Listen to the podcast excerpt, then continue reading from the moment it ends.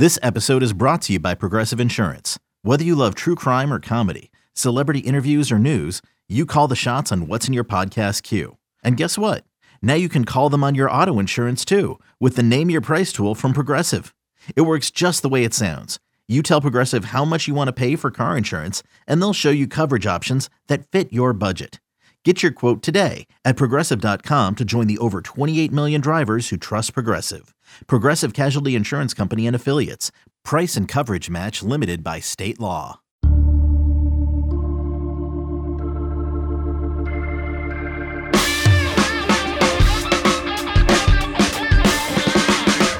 It is Wednesday, 6th of July. You're listening to another five minute morning edition of the 24 7 Sports Football Recruiting Podcast. My name is Blair Angulo. Thank you so much for tuning in. We've got Allen Trieu, National Recruiting Analyst for 24 7 Sports, joining us on this 4th of July week. I'm not ready to let the weekend end, Allen. Uh, we've got, I think, a really interesting and fascinating episode uh, for our listeners today as we take a look at Dante Moore, the five star quarterback who we just saw this past week week at the Elite 11 finals in California. He becomes the big fish out there, Allen, with Arch Manning now off the table to Texas. Give us the latest uh, on Dante Moore. Well, the latest is that he did visit Oregon uh, right before the Elite 11, and some of that was convenience, right? It was already headed out that way, but certainly at this point in the process, doesn't have to visit any schools. I do think that that signified that Oregon is one of the top schools here, if not the top school. They now lead on the 24 7 Sports Crystal Ball. I have not put in a pick, but I certainly can't argue with Oregon as the pick at this point. There was some thought that maybe he's going out there to commit that hasn't happened to our knowledge, or he hasn't announced anything yet. He hasn't set an announcement date. I do think that there are some other schools that are still in the running here. I have my eye on Texas A&M very closely. I think LSU is still in the mix. Uh, you know, you can't really count out. I wouldn't I wouldn't X Michigan off the list yet or Notre Dame potentially off the list, but I do I'm starting to think this is Oregon or Texas A&M. Yeah, this was a one of those interesting recruiting battles because it's intertwined with what was going on with some other quarterbacks, right? Like these schools were in on Jaden Rashada, some were in on Arch Manning, uh, Eli Holstein previously committed A and M, committed to Bama, and that set off its own dominoes. This, though, for Dante Moore has always been about Dante Moore, and he's been very methodical. He's been very calculated with every move and every decision. Hasn't felt rushed. Hasn't felt like he needed to. Commit commit. Uh, do you get a sense that he's maybe arriving at that finish line and, and getting close to potentially doing something, or could he drag this out into the season? Well, you mentioned methodical. He's going through the recruiting process a lot in the way that he plays. He's never seems to rush to when he's playing football either. Always, you know, kind of making the smart decision and the smart throw and never seeming like he's under duress. And I think that's how he's handling recruiting. And he has never locked himself into any kind of timeline or decision date. Now, people in his circle or you hear different things, we would have, I would have thought this thing would have been done several months ago. I, at one point, I heard that there's no way this thing goes past spring.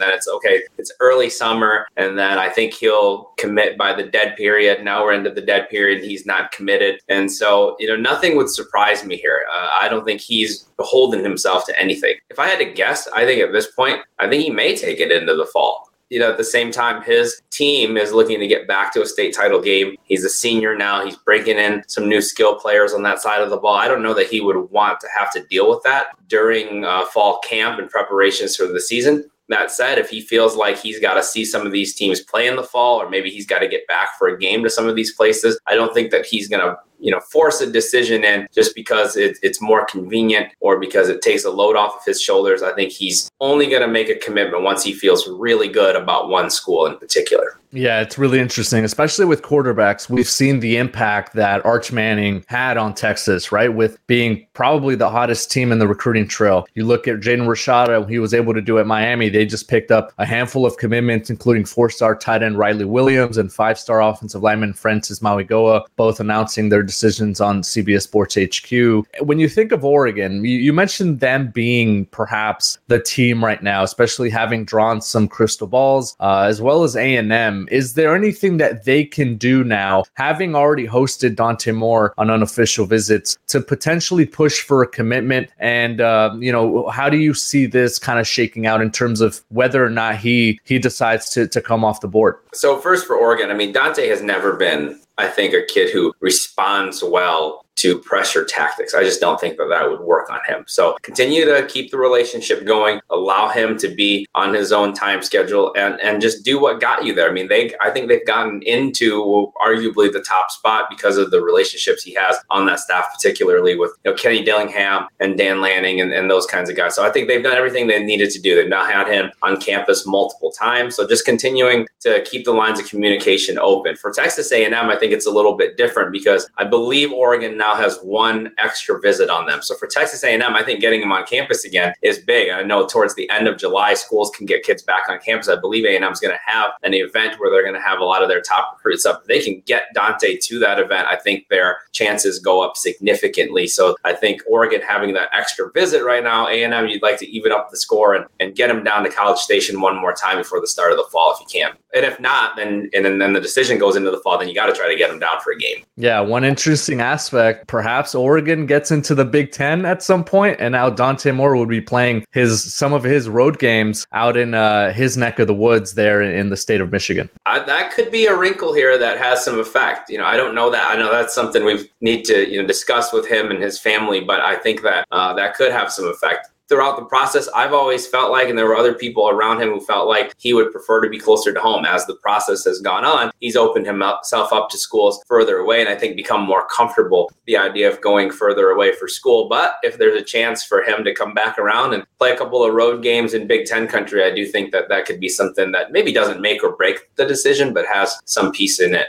All right, that is national recruiting analyst Allen Trieu bringing us the latest on five star quarterback and the top uncommitted prospect at that position in the country, Dante Moore. Allen, thank you so much for joining us. Yep, anytime. All right, for all the latest on Dante Moore and everyone else in the world of college football recruiting, make sure you stay locked into 247sports.com. For Allen Trieu and our producer, Lance Flynn, I am Blair Angulo. Thank you so much for listening to this five minute morning edition of the 24 7 Sports Football Recruiting Podcast.